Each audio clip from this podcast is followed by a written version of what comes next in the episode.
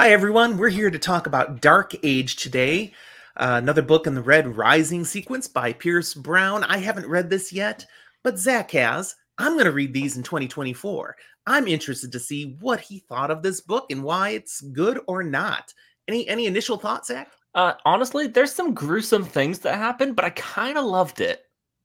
Gruesome. I could deal with gruesome. All right. Uh, we're Fantasy for the Ages, the show where a father and son get together and talk about fantasy, science fiction, and other nerdy stuff we enjoy. Today, we're leaning into science fiction with Dark Age, again, part of the Red Rising sequence. Is this book five? Technically, it's book five. After the Uh, initial trilogy, it's the second, second additional book. So- yeah. Yeah, yeah. Okay. And hmm, Dark Age, give us a general gist of what the book is about without ruining the plot. The last book left us in a place of continued conflict, and we are seeing some of that through trying to save some militant factions how they might be while also seeing the political inner workings of the opposition and trying to maintain the possible new future while devious machinations have been really messing with some things. And then there's some new things that really are just the comeuppance of a decade that has been trying to work towards something better, but making mistakes along the way. There's a lot of love for Red Rising, this whole series here. Is this book worthy of that love? Is it right in there, solid? Yes, Dark Age is one of my tops of the series just because I really do think the series kind of keeps building and getting better. Oh, nice. It does continue with the trend that Iron Gold did instead of the original trilogy, which was pretty much all from one character's point of view. We've got a few different characters, uh, a few different storylines in different places. We, Is this following a lot of the same characters as as Iron Gold? uh, Iron Gold? yes. Or is it introduce new point of view characters? Um, it's mostly the same. There is, if I remember correctly, this was the book where we finally get POV chapters from a character that we've known since the first book and has been important since the first book, but we've never actually got to have their POV chapters. okay. And I loved finally getting it. Now you said there's a gruesome element to this story. Tell me more. Yeah, Yeah. Well, look, there's warfare, and I don't think it's too spoilery to say there's conflict on Mercury, which has some very hazardous places. I'm like, how can you be on Mercury? Just it's by- freaking hot and ice cold at the same time. Well, they've been on Venus before, and that's hotter. So, oh, okay. Science fiction. but also uh, there's terraforming and things that messes with things.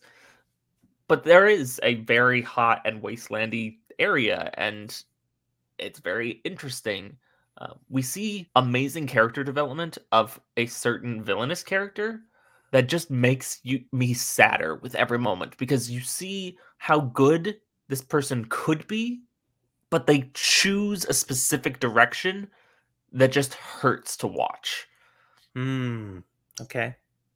and it feels like that's going to continue as you're going through this book. It's like they could be so good, but they're going to be so bad instead. So as you talk that way, I'm sensing Pierce Brown does characters really well. Yes, there is amazing character work and development.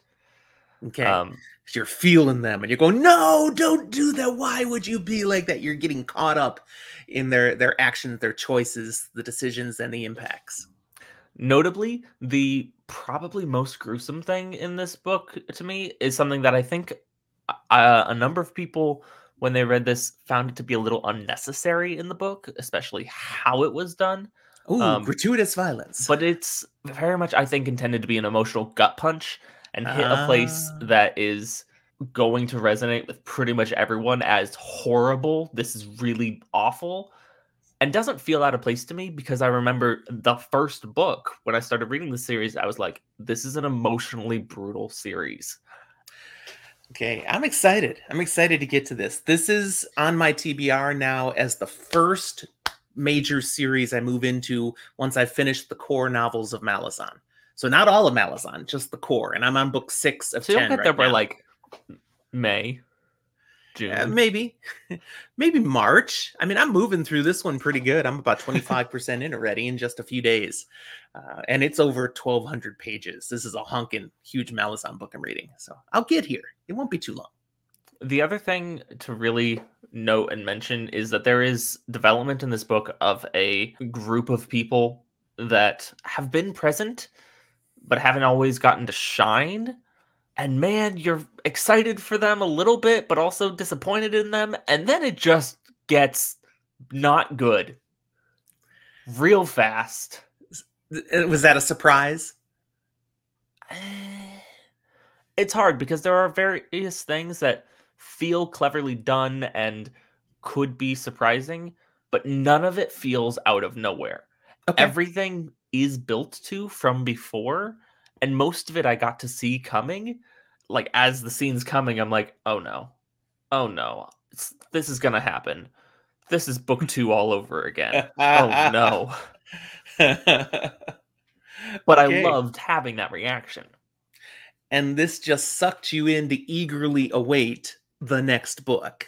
I was very glad that I read this series when I did because most people had to wait wait 4 years after this one for the next one. And you had to wait a month? I waited a day. A day. and then I moved on to the next one because I wanted to read it. So it was already out at that point when yes, you, when you got uh, to it. When I started this series, Lightbringer had already come out. Okay. Okay. And I'm enjoying that they're all just waiting there for me. Absolutely. Uh, any any last thought or last word as we wrap on this one today? Clearly, like I said, I was very excited to go into the next one, and I am sorry for anyone who had to wait. okay. Got it. Man, it must leave it in a really brutal spot. I feel that. Okay, thanks for watching, everybody. Again, if you enjoyed this, don't forget to like and subscribe. We super appreciate that. And any comments you leave, we'll be sure to say something back to you. Thanks for watching. We'll talk to you next time.